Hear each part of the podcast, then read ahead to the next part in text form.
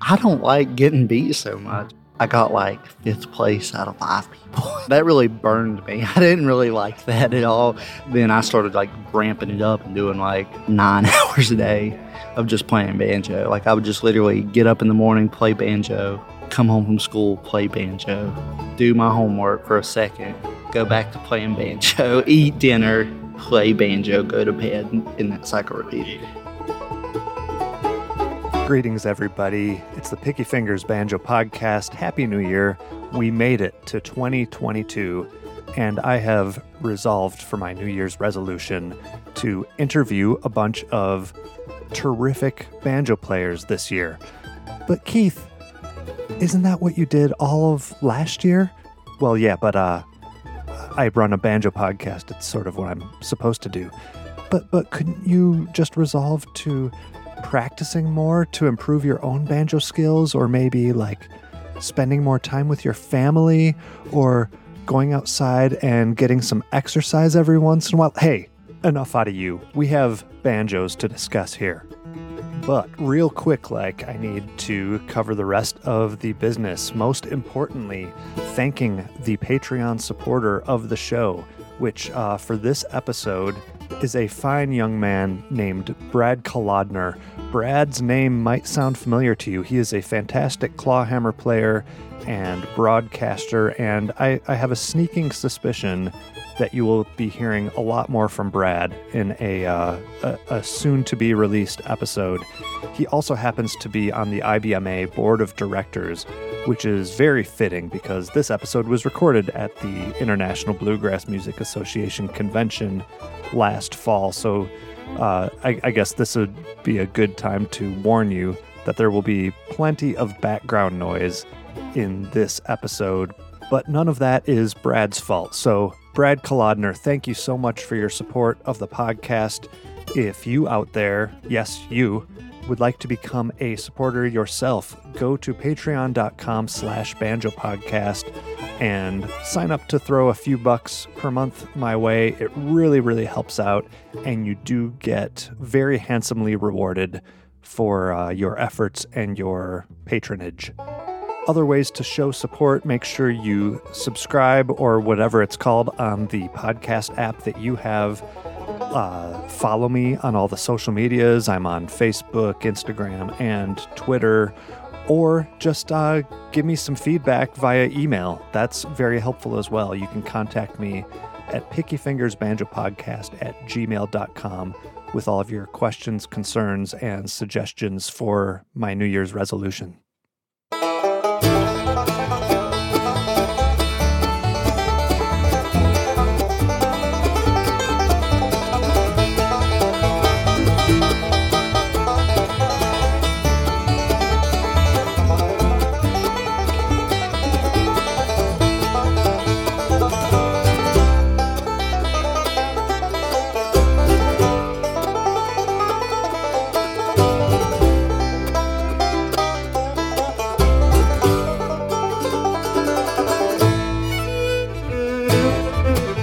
Today's featured guest is Tray Wellington of the Tray Wellington Band. He is a rising young star in the banjo world. He's already accomplished quite a bit, having won the 2019 IBMA Momentum Instrumentalist of the Year award.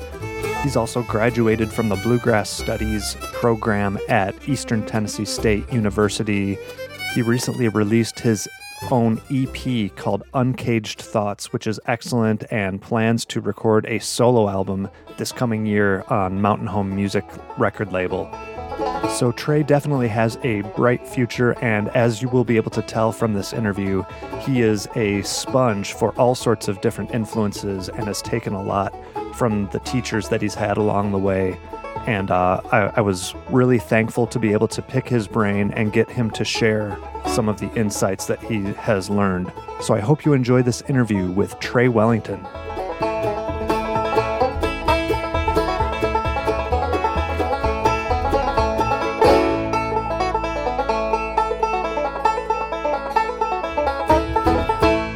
Yeah, my name is Tray Wellington. Um, I'm from Ashe County, North Carolina originally, but now I live in Johnson City, Tennessee.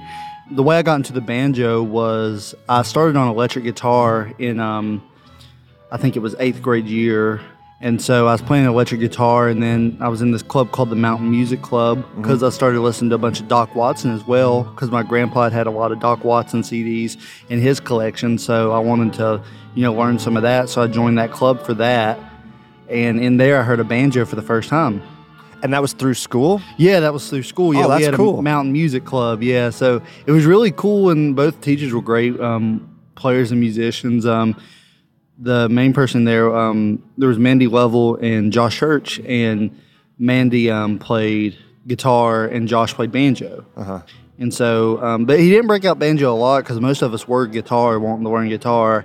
But when he did break, the first time I heard him really play banjo, he played Salt Creek, and that's kind of what gave me the bug for banjo. Oh, cool.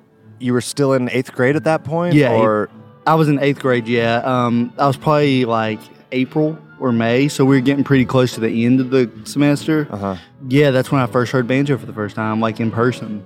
you were already a guitar player, so it's probably tough to get yourself off of that mindset. What do you think it was about the banjo that lured you away from what was already your musical interest? Yeah, I don't, um, I don't really know. I, like, um, I've thought about this some, but I just am like, you know, when I first heard the band, it's like I don't want to sound too generic, but it was literally one of those moments I was like, yes, that's what that sounds awesome. It was something about the sound. It was just so magical to me. It was just like, oh, I could. That sounds so cool, and the way it cas- the notes cascade, it just kind of really drew, drew me to it. And you mentioned having heard a bit of Doc Watson, which he plays a bit of banjo, but other than that, was this the first time you were hearing it even in general? Like even I had heard banjo definitely on like um so I would go spend summers with my grandpa a lot before I moved up to Ashe County. I was um born in well I was raised a little bit in Wilkes County, North Carolina. Right.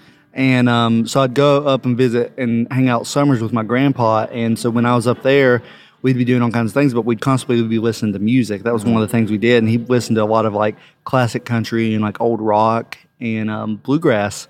And so I definitely heard banjo. I just hadn't paid much attention to it on recordings. oh, how interesting it was! So it took hearing it in person for you to connect with it. Yeah, it was really a thing. Um, I mean, I would say like the recordings with banjo was not like necessarily the best recordings with Okay. banjo. It was a little bit of Looking back at like it, the yeah. hokey banjo, like Okay. you know stuff like Rocky Top, stuff like that. But there was a few. I realized back um, after that there was a few Flatt and scruggs in there that maybe I just didn't hear. But now I love those recordings as well. got in, it got in there somewhere. Yes, it got in the ingrained in there. Yeah, excellent. After hearing your teacher play it and realizing that maybe this was uh, an interest of yours, did you start pursuing that right away, or how did it come about that you actually got one in your hands and started learning? Yeah, so I got one about um I guess June, I think is when I got one of my Oh, so own. just like a month later or something? yeah, yeah, it was Okay. probably like a month. I'd, I'd say about a month later. I Uh-huh. just got a um. It was a very cheap, like a. I, just, I think I got it from like a pawn shop. It was just like a, I think it was a Washburn banjo It was my Mm-hmm. First one, and so I would play like just like basic rolls that the teacher taught me. He gave me this roll sheet right before school was over. He said, "Learn these rolls." Yeah. And then once you learn these roles, you can start taking lessons. I think that'd be the smart thing for you. And he actually gave me the name to um, his teacher, who was Eric Harden. Okay. And Eric's a great banjo player. He's a national banjo champion Uh, yeah, I've heard um, that name. from my area. So Eric was actually my first like official like banjo teacher. Josh just got me started on rolls and stuff. And yeah. so yeah, about probably about a month later in like June is probably when I first got my first banjo. So, also in that club, were they exposing you to all sorts of different music that you hadn't heard? And if so, what was catching your ear? I imagine now that you were gravitating toward banjo, you wanted to discover Yeah, other banjo players. Is kind of what I'm thinking. Yeah, definitely. I was hearing a lot of like definitely more traditional bluegrass, and um, I was hearing a few fiddle tunes, but like I'd never thought at the time to play like the fiddle tunes note for note on the banjo. You know what I mean?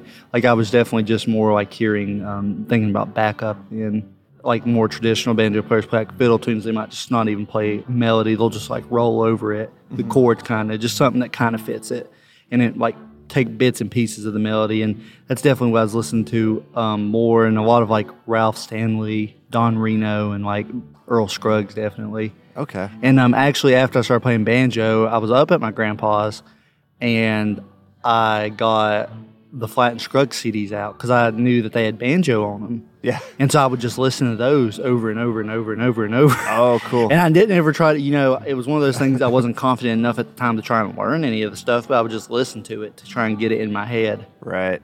So did you end up taking lessons with Eric? Yeah, I did take lessons with Eric. Um, I took lessons with Eric for about three years. What kind of stuff was he showing you? He was showing me at first, you know, more straight ahead stuff. We started, I think my first song was um, Cripple Creek Uh-huh. or like Cumberland Gap or something like that. You know, pretty standard. And then um, we did like Groundhog, something like that by Jim Mills. And Yeah. um, he's a big Jim Mills guy, so he showed me a lot of that stuff. Yeah. And um, yeah, I just kept going with that and learning a bunch of traditional stuff at first, mostly. So I mean, you said he's a national banjo champion. Did he ended up branching out with you with um, you know, of course now your style is is not just strictly Earl Scruggs style. Did some of that branching out start even back then? Yeah, it didn't start necessarily when I first started playing. I was definitely a very traditionalist at first. Um, I didn't really, at first, really like the progressive sounds. I was taking lessons with um, Steve Lewis at two. Well, Steve Lewis was at the high school I went to after that, and we actually had a mountain music class in high school. They continued that Yeah. program or whatever. It- but it was like so the one in middle school was more of a club, and the one in high school was an actual class. Yeah, it was an actual Oh, class. that's great. So like I took that like I think starting my like second semester of my ninth grade year. So I got to be around and Steve is also a national banjo champion. Oh, wow. So I was around both these players at the same time that were both national champions from my area. wow. They, they were both showing me a lot of stuff, you know. But like I said, at first I was definitely more of a traditional person. And then when I started getting into more progressive types of banjo, I think I was in my either ninth or 10th grade year, I went to MerleFest. And I remember I was hanging out with some friends there and we were just playing some tunes. And um, I went to the Pete Wernick Jam Camp. And so I made some friends there and we were playing some tunes. And um, Scott Vestal walked into the tent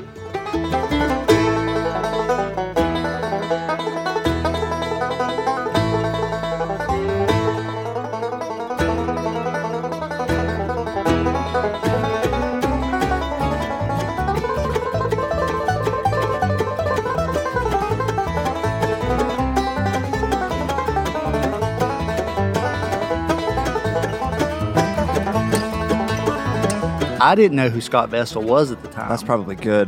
yeah. it would I have been really intimidating. but they were like, "Oh yeah, that's Scott Vestal over there, like you from Sam Bush's band. You should come out and play." I knew who Sam Bush was like vaguely. I didn't Uh-huh. really like. I wasn't really up on the names yet, and so I was like, and so I didn't know who Scott was. So I just walked. you up. did it? Yeah, I just walked up to Scott and I was like, "Hey, do you mind like me and my tunes are? I mean, me and my friends are playing some tunes. Um, would you want to play like a few with us?" And he was like, "Oh yeah, let me just go grab my banjo from the va- um, bus and I'll come right over." Oh, how great. Yeah, so that And he did it? Yeah, he did it. Yeah, he came over and um, I remember when I first got into progressive banjo, it was this moment during that jam. My friends played the song Brown Mountain Lights. They did it in E flat. Uh-huh. And you know, I capo, I might have capoed to the third fret and played out of a C position, or I can't remember how I did it now.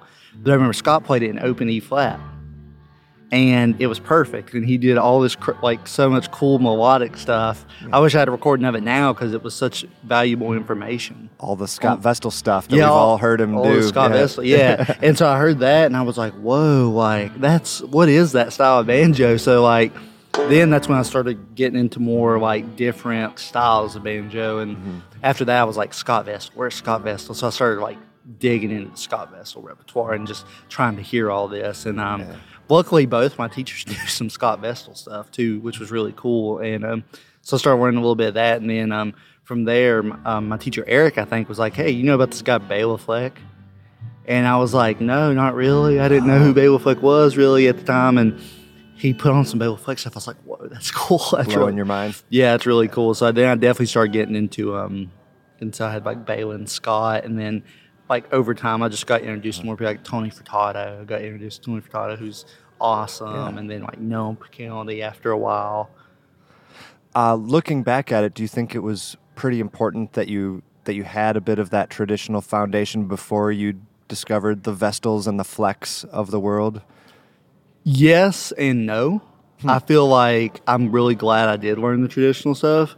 I, I wish kind of one of my biggest regrets is I wish I would have always been more open minded about the banjo in that way hmm. because I feel like it would have progressed me a little bit differently in a different way, maybe. But yeah, I'm really like happy. I am happy I learned all the traditional stuff because like it makes when I'm playing bluegrass very authentic. Like I just like to be able to fit into that. Yeah, exactly.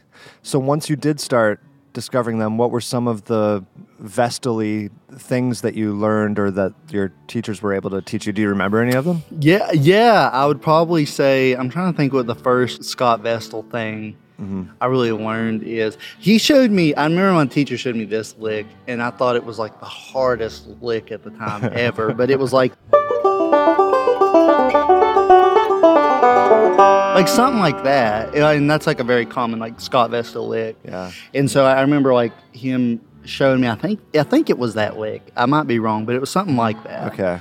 I remember being like, "This is so hard," Right. and like not knowing like how to really go with it. But um, now it's not super hard for me. But like back then, it was like, whoa.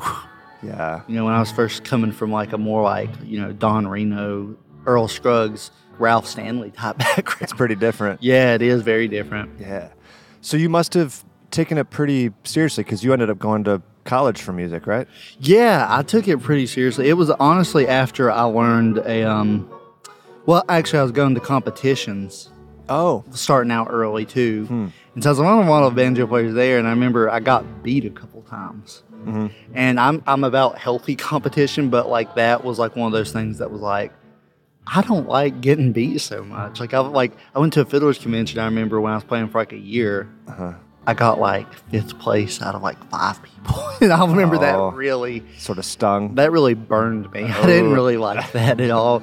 So like that's when I really started like digging into the banjo. My teacher uh, Steve was like, if you want to go, you have to like practice Right. more because I was doing like an hour a day, which um to some people's a lot, but like then I started like ramping it up and doing like four or five hours a day. Hmm.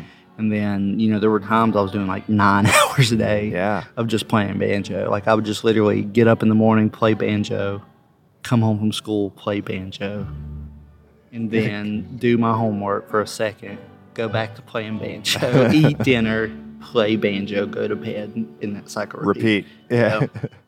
when you were putting in so much time, do you remember some of the things that you worked on that maybe had a big impact on your progress? Yeah, I remember um, one of the things like when I was especially when I started working on like melodic style stuff, a lot of like early melodic style really helped me because like I mean I was learning some of the, like some of the Scott Vestal stuff, but then learning like some like stuff from like Courtney Johnson and players like that.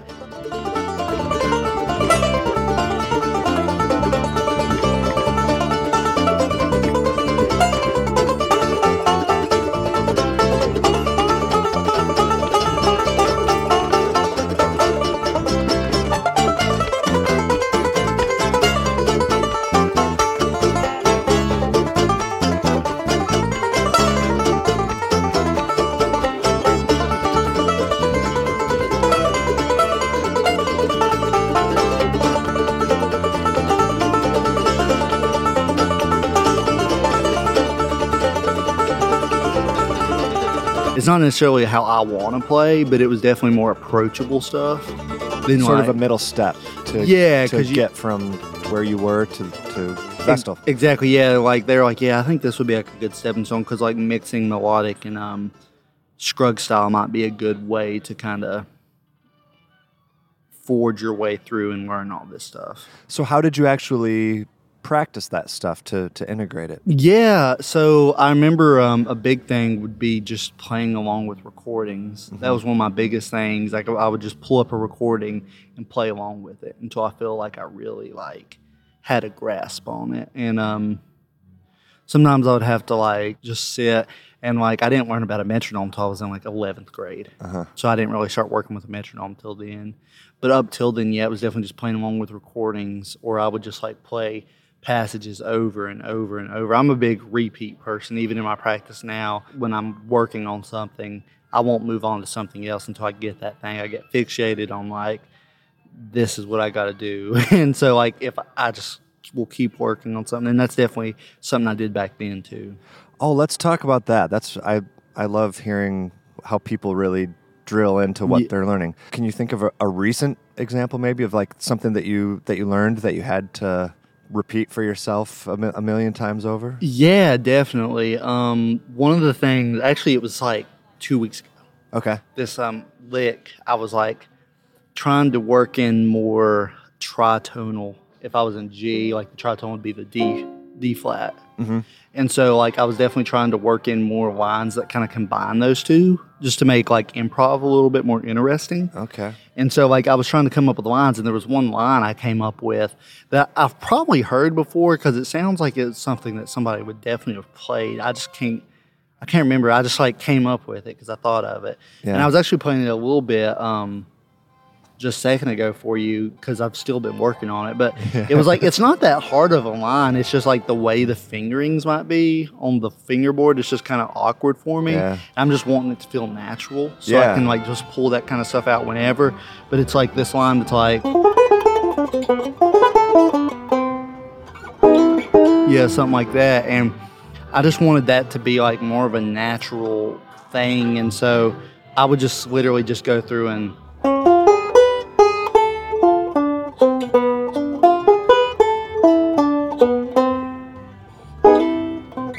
And just keep practicing that really slow. And like I said, it's not that hard. It just feels uncomfortable. Right. Yeah, and it's like I can do it now. It just still feels a little like. Just new moves. yeah. it's like I've done stuff like that in the past. Like I'll do like. Uh, let's see, I forget that. one.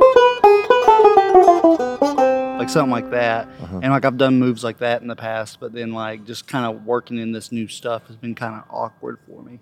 Are you able to give us a quick like music theory lesson about how the tritone substitution works and where you would use that in like an actual fiddle tune or a piece of music yeah, or something? totally. So like this one is more like I guess in the key of C is what I would say because what I'm doing here is like I'm going basically resolving to this C and I'm using the tritone to get up to it. So the tritone usually will work over the um, five chord. Five, yeah. Yeah, and that's where it works really good, or like a dominant, either a five or like a dominant seven. I think is where it would really sound good. Okay. It might not work over the dominant seven as well. It's just it depends on the song really, but I know definitely over the five to resolve to a um, one because whatever key you're in, so your tritone is just going to be the half step up from your resolve key. Right. So like you're like The substituted yeah tritone. yeah. yeah right. So like you know if I have a G seven, my tritone would be a would be a D flat. So and then one step back from the D flat is my resolve of C. yeah. And so definitely like I think it's more of like resolving to a five. So you can do any kind of like line that basically fits that time and you kind of got to remember though I think in one instance though is you don't want to just sound like you're playing a D flat like you definitely want to integrate some of that G in there. Okay. You don't want to just like you know something Yeah. that resolve to that and just you know you know because then that kind of sounds awkward it just sounds like you're right. Know, yeah, that's like a versus- Spanish matador sound. yeah versus like so you kind of like i try to think of it when i'm phrasing i guess like you know something like that kind Yeah. of or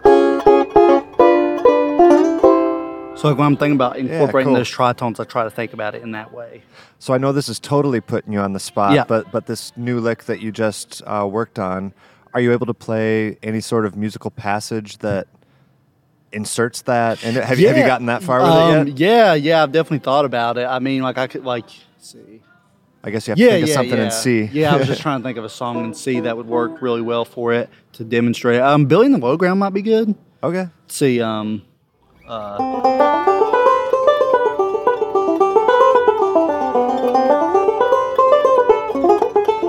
uh, you know, you could do. it.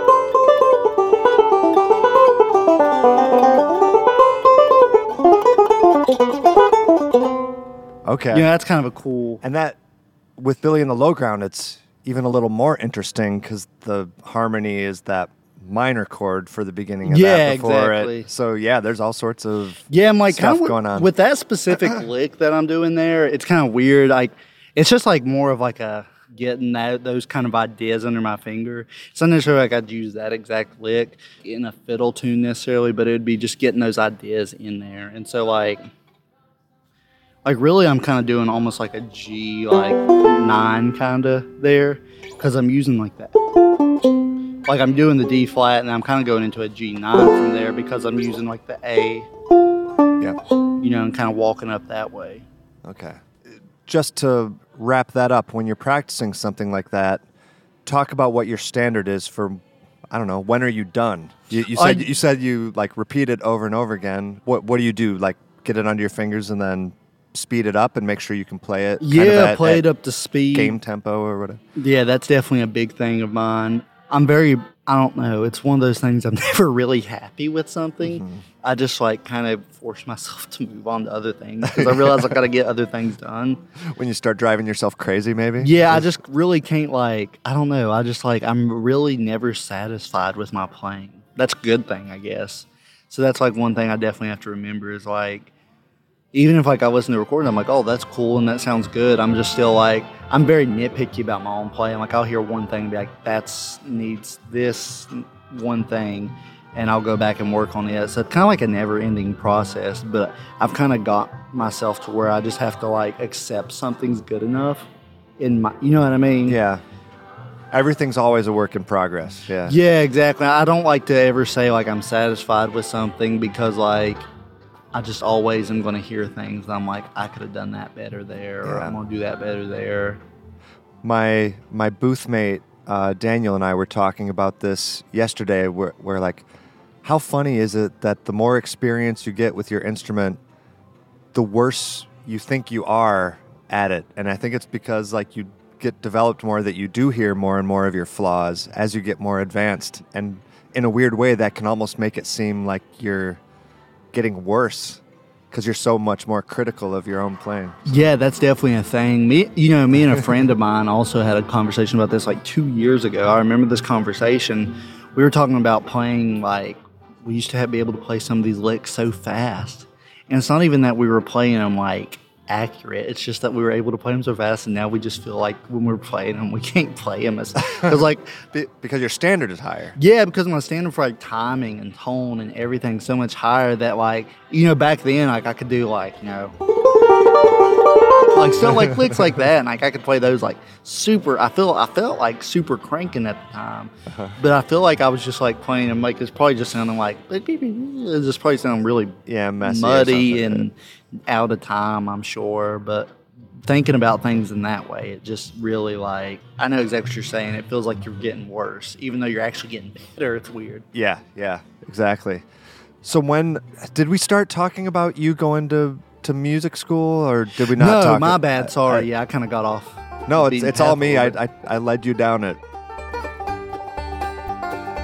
Folks, we are in a golden age of online instrument instruction, and at the top of that world is Peghead Nation. Peghead Nation has streaming video courses in banjo, guitar, mandolin, fiddle, dobro, upright bass, and ukulele, so you can learn bluegrass, old time, and plenty of other styles from some of the most talented players and instructors in all of roots music. Check out the courses they have, and this is just for banjo. You could get beginning or bluegrass banjo with Bill Evans, clawhammer banjo with Evie Ladin, Wade Ward style banjo with Bruce Molsky, the banjo according to Danny Barnes, and contemporary bluegrass banjo with Wes Corbett. Each of those courses include high quality video lessons, downloadable notation and tab, play along tracks, and plenty of tunes and songs to play. And the best thing yet is you're going to get your first month free just by being a listener of this show. So go to pegheadnation.com and use promo code PickyFingers at checkout and claim your free month of the best instruction out there. And if you find yourself needing a banjo or accessories to get ready for those Peghead Nation courses, I highly recommend you check out Elderly Instruments, which is the world's most trusted source of new, used, and vintage stringed instruments, including banjos, guitars, violins, mandolins, ukuleles, all that stuff. They're going to have the best instruments you can find anywhere. And we're talking everything from the more affordable instruments for people starting out on up through the most highly sought after vintage instruments. Elderly Instruments has been family owned since 1972, and if you can't make it to their Lansing, Michigan showroom, you can see their full selection at elderly.com or give them a call at 517 372 7880 for some professional advice on all of your banjo and other stringed instrument needs. And you know what all these stringed instruments have in common? They all sound better with GHS strings. GHS Strings is another sponsor of the Picky Fingers Banjo Podcast, and I'm proud to say they have been made in Battle Creek, Michigan since 1974. And if you don't want to take my word for it, maybe you'll believe such people as J.D. Crowe, Sonny Osborne, and Bela Fleck, just a few of the many, many users of GHS Strings. So go check them out, ghsstrings.com. They have a wide selection of gauged sets so that no matter what you're looking for, you'll be able to find something there.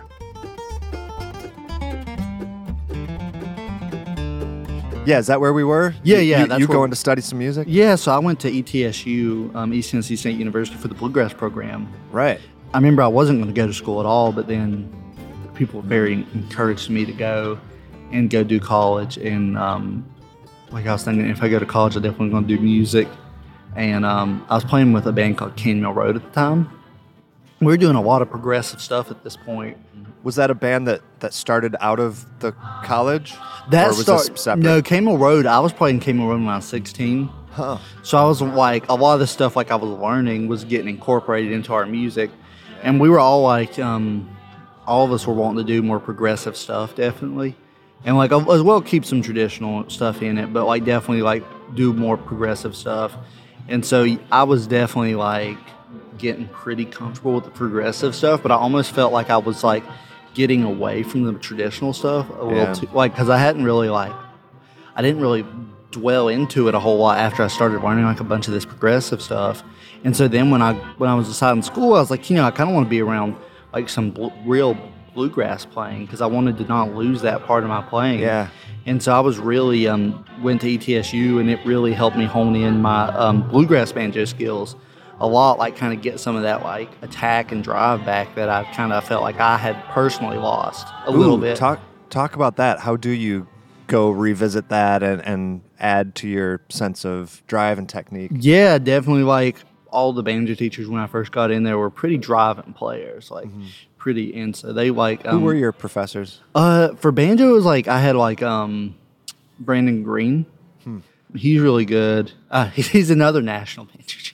I've gotten to learn from a lot Yeah, of yeah. You have a knack for tracking. finding. Yeah, but he was a professor there, and um, he um is really good at like being very driving, but as well as playing really cool and interesting stuff. He's a great banjo player. He was really into the Scott Vestal stuff, so that was perfect because Okay. he was teaching me, and then like at the same time, I was like learning kind of how to get this drive back from watching him, like in my playing that I felt like I was just kind of like lightened up a little too much. You know what I mean? Yeah. And then, um, so he taught me definitely that. And then it was just like a balance of like not playing too hard too. That was a big struggle for me.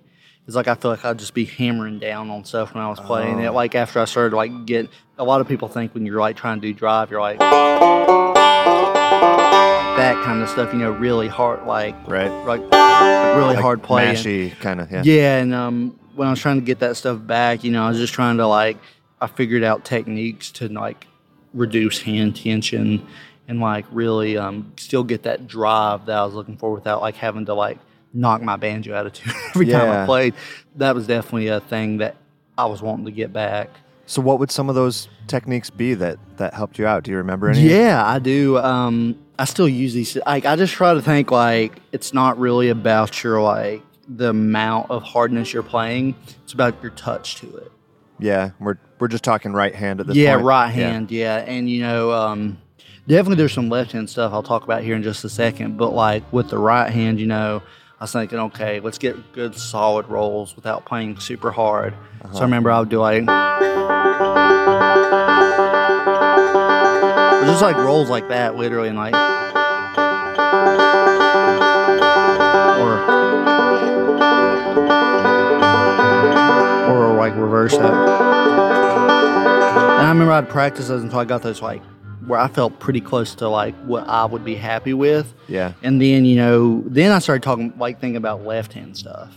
I was like, okay, well, let's work on our left hand. So, like, really emphasizing pull offs and like slides a lot more were definitely like something I worked on because it's very like, that adds so much to like a driving, like bluegrass sound, in my opinion. Now, by emphasizing, uh, explain what you mean by emphasizing. Yeah, so like when you're doing a pull off, you know, you like, you know, really getting that strong pull off. And then, you know, like with a slide, you want to really be able to, you know, really get that like very solid, like, like almost hear like a scoop in it. Like, you know, with that s- Okay. slide, like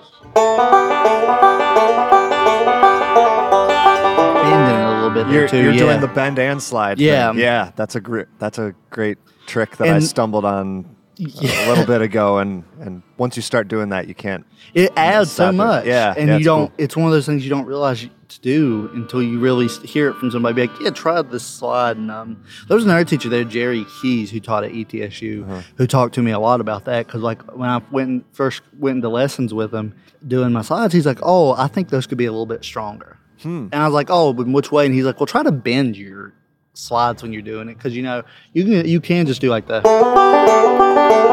and that's a sound for sure. But then you know it adds so much different of a sound if you do like, you know, like stuff like. Yeah. And so like it literally comes alive a little bit more. Yeah, and it was like it just gives a little bit of attitude. So Right. definitely like things like that help me like kind of regain that confidence in that. Cool. Without having to like, you know, play like super hard. Yeah. Going back to the right Yeah. hand, when you when you said you were um, doing those rolls to the point where you were happy with them. Yeah. So you're talking about not playing too hard and Yeah. not with too much tension, so that there's a bit of like just physiology happening, but there's also like a timing thing to, Yeah. be, to be happy with it. So what are you concentrating on when you're actually going through those and when you're trying to like regain that drive is what you were Yeah, talking about. What- what is it that you're listening for? I'm listening for very accurate timing. I'm listening for emphasis notes, and that's a big thing. Like, there's a lot of banjo players who just, I'm not going to say not good at doing that, but they're like, I guess I would just say they don't emphasize hmm. certain notes, and that really comes like, you know, for instrumentals, it's not as noticeable because you know you're usually just like playing something, and it's just a fun time, you uh-huh. know. But like, you know, if you're playing like a vocal tune, that's where like I've noticed it really comes into play when you're really trying to mm-hmm. emphasize that melody. You really want to be able to hear the melody notes. You don't want Yeah. every and that was something like actually Pete Wernick talked to me about at one point hmm. when I was going to his jam camp. He was talking about like really emph- bringing out the melody notes with like a certain finger. So you know, like I would take like simple, simple, simple melodies like "I'll Fly Away" Yeah. and just like you know, you can really like even though that's like a very basic song, you can hear the melody really. So like I remember when I was like trying, I was like, oh, I really want to be able to like really emphasize these melodies when I'm playing them.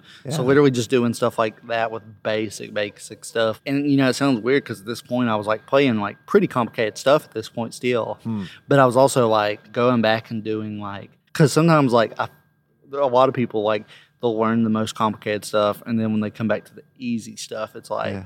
Harder than the hard stuff. Well, some sometimes even if the idea, the idea can be basic, Yeah. emphasize the melody, but that doesn't mean that doing it perfectly yeah. is simple or, or easy. Exactly. And so I guess like my thing is like where I'm am such like a person that's like I'm I definitely got to get this spot on. Uh huh. You know, like definitely I think I just went back and like re like visited that a lot. hmm Like as far as emphasizing the melody, I just wanted to really be able to hear the melody with like everything I played vocally. Before we sort of move on to your your post school Yeah. playing, is there anything else that you remember from your ETSU days that was like really critical or, or, or important thing that you learned? Yeah, totally. I learned like a lot. I'm, I mean, I could go a long time on this. Um, I did. I really searched out and tried to do different things while I was there.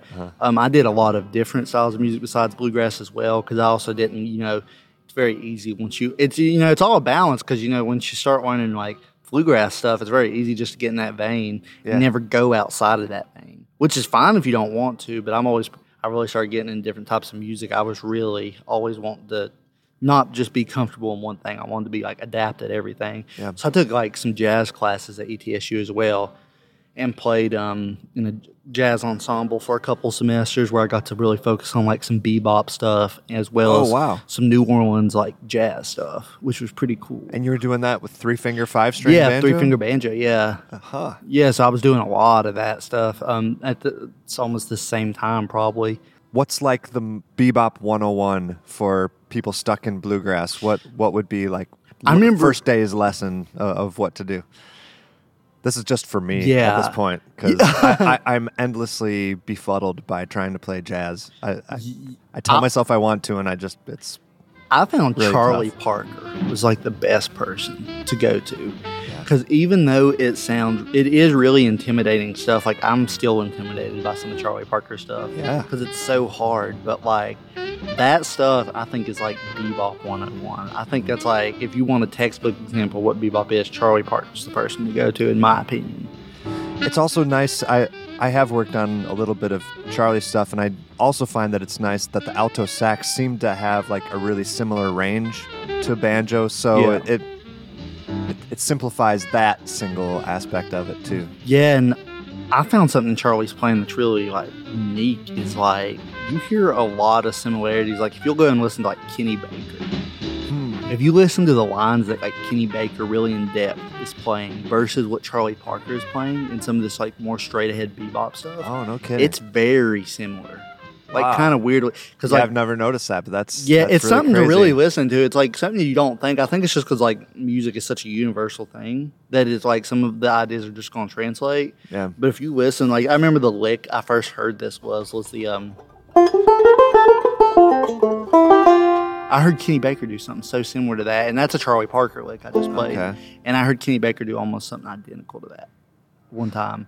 And I remember after that, I was like, huh, that's a Charlie Parker type thing. And, you know, I don't know who came up with that. It might have not been Charlie Parker or Kenny Baker. Yeah. But, you know, hearing that, I was like, dang, like, what other? And I remember listening, I was like, dang, there's so many similarities here with how they, like, went through their lines and stuff. Well, that one sounds kind of ragtimey. Yeah, it does. Yeah, like I think he started um his break to ornithology was like that. He did it in Okay. G though. I think actually. Sorry, I haven't played this line in a minute. Yeah. um, yeah, but that line right there, I think he started his um ornithology break like that, and that's kind of a bluegrass esque line. And then you hear like players like Tony Rice, which Tony Rice was very influenced by bebop anyway. But you hear players like Tony Rice also like he has like a lick almost identical to that as well. Yeah. So you said that Charlie Parker would be Bebop 101, Yeah, I think so. but in terms of someone playing the banjo, what what should they do with that? Do you think they should work on transcribing, or is there? I think I transcribing is important. I think um, there's a lot of things you could do. I remember when I was first starting to learn it. I remember I was just kind of playing through scales almost. I felt Okay. like. I remember um, Blue Bossa like was like a boss and everything. I remember literally just starting my break like.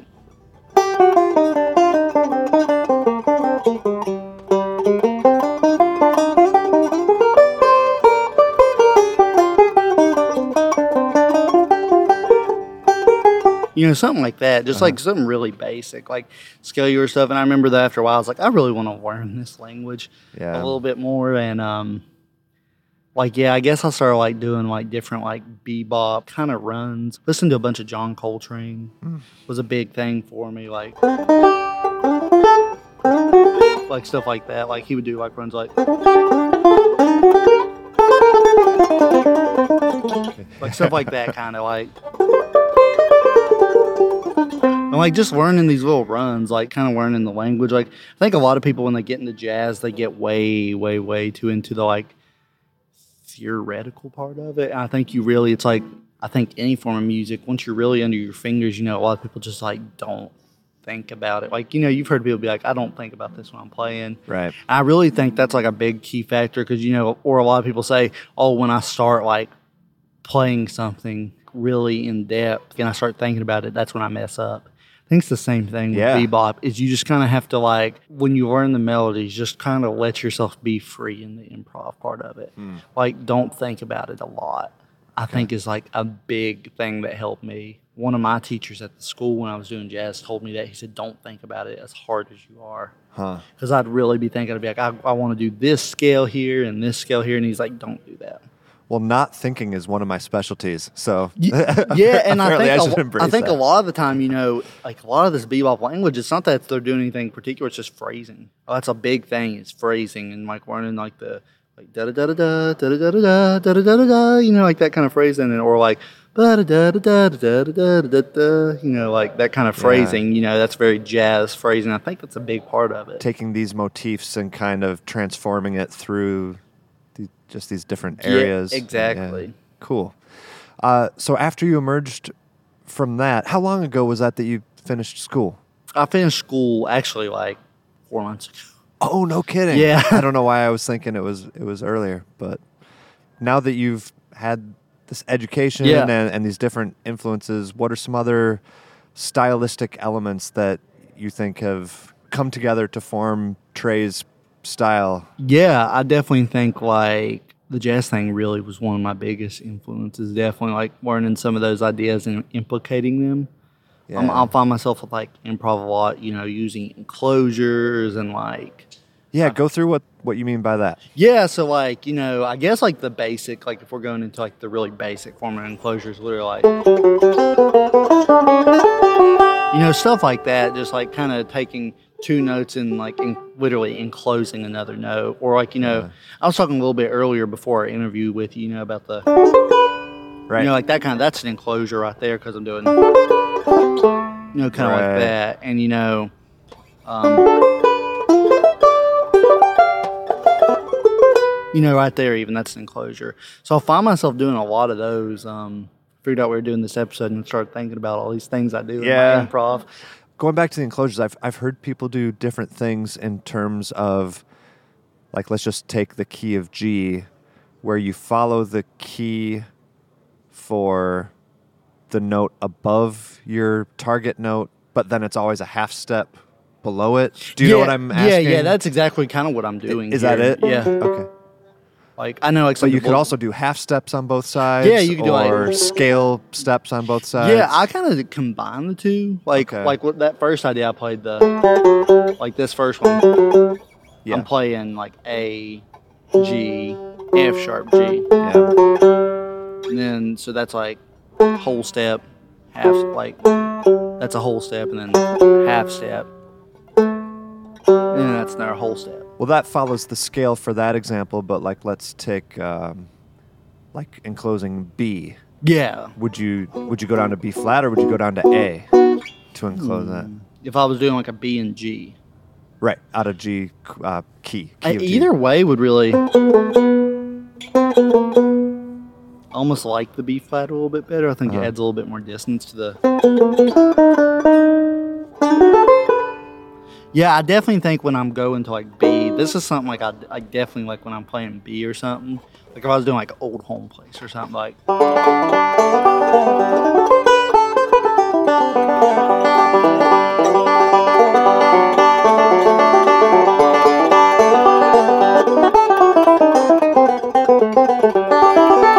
You I wouldn't play it like that because that's not really the language. That's pretty hip though. Yeah, but I would like Yeah. definitely like,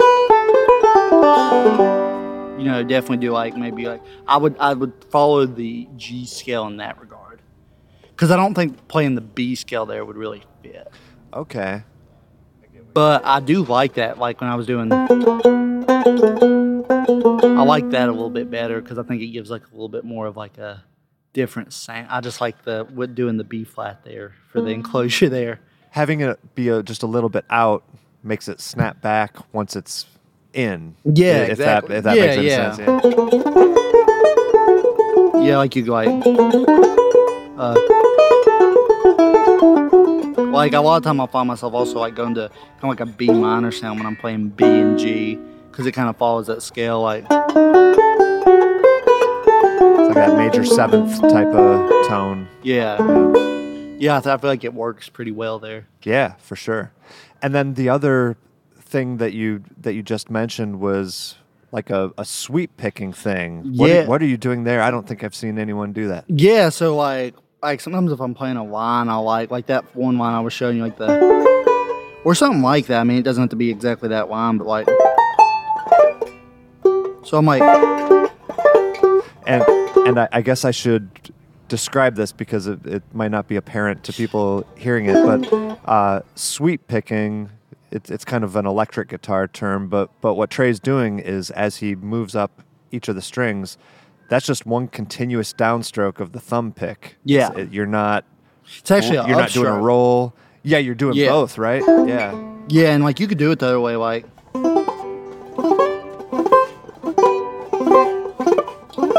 Yeah. And like, like something like that. Like that was all thumb right there. But like for the sweep, I would definitely probably just do yeah. like something like that. Yeah. Kind of like that's cool. that's something I heard Charlie Christian do. And Charlie Christian didn't like he. ob- I think he used a flat pick, obviously. Yeah. But those sweep patterns, he'd play like a D minor over G a lot, which was really cool. Uh-huh. And so like, and he would like, you know, that would be like to a C, but he might do. Kind of, it's kind of cool. It's a weird thing.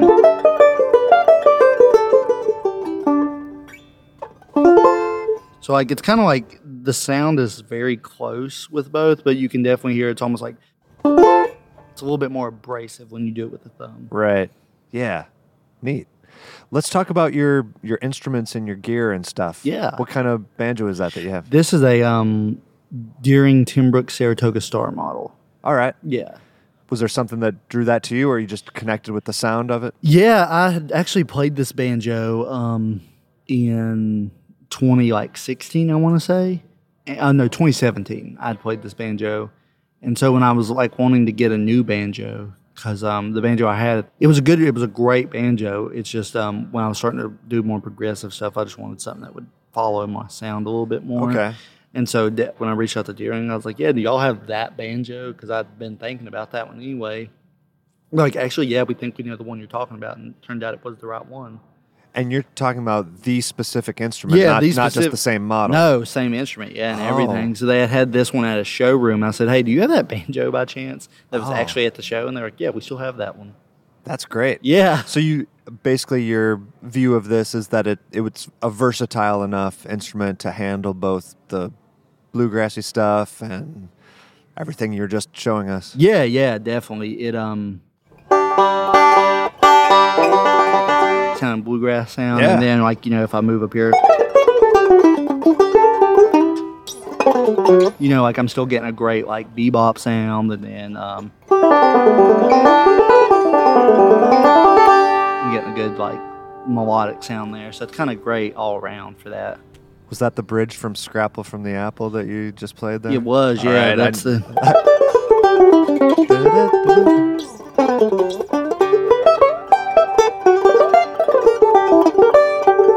Yeah. yeah. That's one of the few things that I've managed to make myself learn. It's But very hard. it takes me for yeah, it took me forever.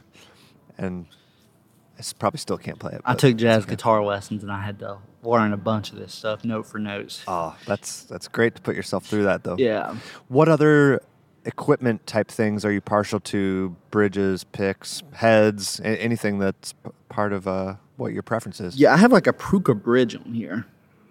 And it's a Presto style, right? Yeah, Or- yeah. Oh, oh no, Oh, Pr- um, bridge. You said. yeah, I'm bridge, Sorry, sorry, sorry, my bad. it. Yeah, Yeah, I mean, um, yeah. Well, the tail, the tailpiece, yeah, it is a Presto style tailpiece. but it's the Deering Yeah. one And that, yeah- that came with it. yeah, and then this is a Prucha bridge. Okay. I was definitely experimenting with bridges over the pandemic, and it was something I, um, I saw this one. I was like, well, I asked um, Jarda at Prucha to send me some, and um, he sent me like four or five to try out, and um, this was the one I really liked. Yeah, I guess like other, I, I use a Fishman pickup on this banjo. Okay.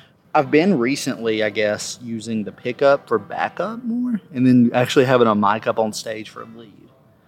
Oh, okay. Yeah, just so I can like walk around stage and still get that kind of interaction with the band.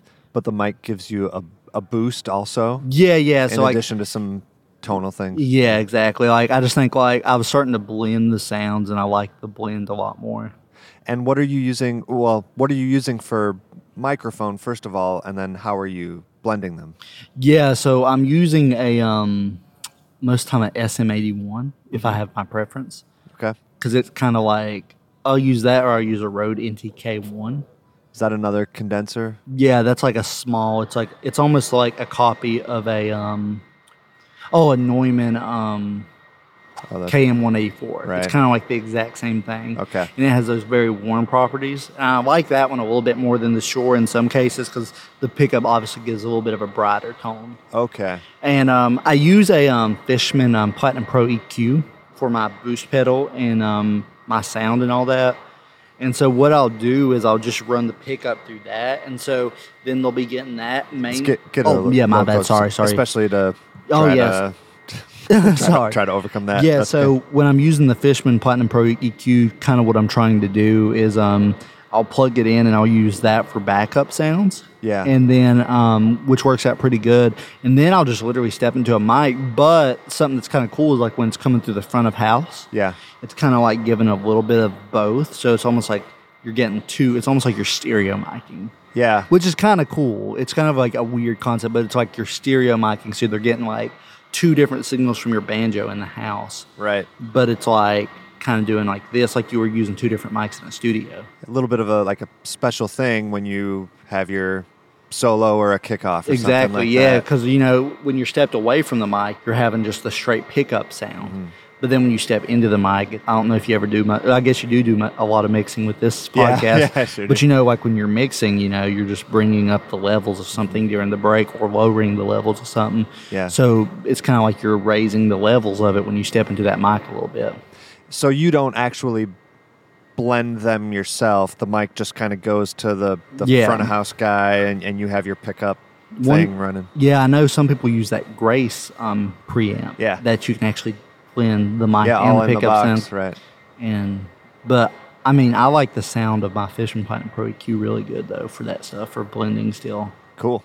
A- anything else you're using like on Oh, stage for performing? Uh, sometimes I'll have a like I have pedals I use. I have a pedal board. oh, do you? Yeah, and What's I'll on u- that? for my like banjo one. I don't put a whole lot on it. Okay. I mean, I have my Platinum Pro EQ, which has a tuner and boost on it. Yeah. I have a reverb pedal, which is a TC Electronics Hall of Fame 2 reverb pedal. And then I have a chorus um, effect on there, which is a also.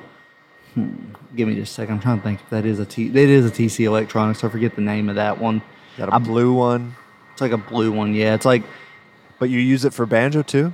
yeah, it's really what, cool. What uh, what sort of musical situations do you find that being a, a cool addition for? Yeah, so like we do some like blues or like R and B stuff. Oh. We have the song um, "Feels Like Summer," which is a Childish Gambino song that we do. Okay. And so, like, especially for the intro of that, I'll turn both of those on, and I'll do this little chordal intro that's like.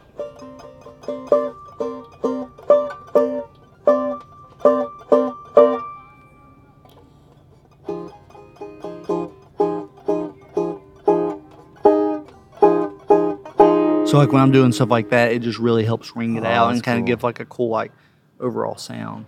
Does it imitate like an organ? Yeah, kind of, kind of. Yeah, it's very similar. Um, I'm definitely one of the things that I'm about to buy probably is a or a um one of the organ pedals, like the um I think it's called the forget the company that makes it, but it's like called a B two or a C two, I think.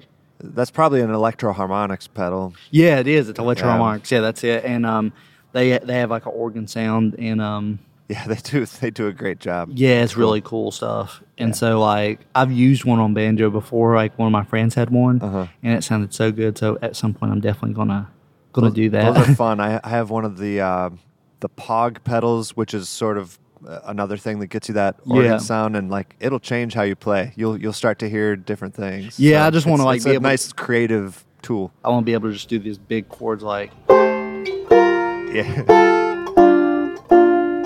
you know, like stuff like that. yeah, that's great. Anything else we forgot to to cover? I think we I think we did a I good job. we, I think we got it all. Um, yeah, sorry, this is all kind of you know talking about some of my technique stuff, especially is kind of new to me. So Well, any Um, anything else that you can you can think of, let us know, or or if not, then then that's cool. I think we're good. All right, tell everyone how to find like you and your music and tour dates. yeah, um, you can go to my website traywellington.com And, um, it's T R A Y, right? yeah, like, TR a, like yeah. a lunch tray or yeah, something. like a lunch tray. Exactly. Yeah, my real name's Trajan Wellington, so um, I go by Tray though, just Okay. so because people, I got some really weird pronunciations of my name and spellings. Oh, like tr- yeah. I got, I, can I got, I got Trojan a lot. Trojan.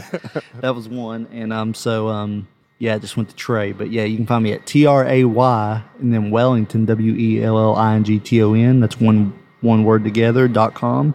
Yeah, on there you can find my booking contact as well, which is Virginia Prater at Prater Days. If you're interested in event, all my tour dates on there. I have a store if you want to buy a CD or a T-shirt or a sticker or tabs. I have some tabs on my website now. Oh, cool. I'll have to check that out. And we didn't even. And I'm sorry we didn't even bring up like your your EP is excellent. I've listened to that. Oh, a- the um, Uncaged Thoughts one. Yeah. Okay.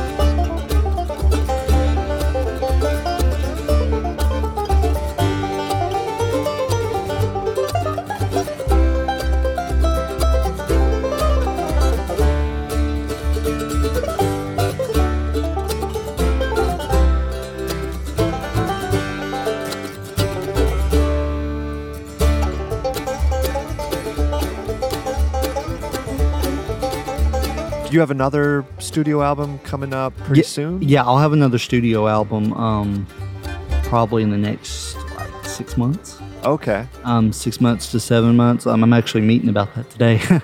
Yeah, I just But- talked to John upstairs. Actually, he mentioned that. Oh, really? That's cool. yeah, so I'll have another one of those, and um, yeah, definitely be on the lookout for that. It will incorporate more original music, Oh, that's fantastic. and then um, yeah, and I have some singles out through Mountain Home Music Company, who's my record label now. And one of the like this Pond Mountain Breakaway I have out, and then I have um, Half Past Four out, and then I have Strasbourg Saint Denis out. those are all singles. The- Yeah, what- those what are all were sing- just yeah. Okay, that's great. Yeah. Half past four. Is that that Hartford tune? Yeah, the um, Yeah, I love that one. yeah. Excellent. All right. Well, thanks again. That was really informative. Great stuff, man. Yeah, thank you. Thanks for having me.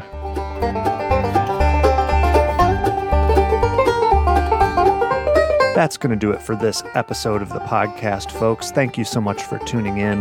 The sound clips that you heard in this episode were Move Over by Tray Wellington, Up on the Blue Ridge by Scott Vestal, Crooked Smile by the Newgrass Revival, Scrapple from the Apple by Charlie Parker, and Let's Take a Leap by Tray Wellington.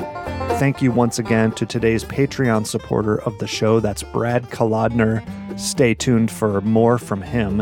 Uh, the rest of you head to patreon.com slash banjo podcast to support the show. Contact me at pickyfingersbanjopodcast at gmail.com. And that's going to do it for me. I'll see you all next time.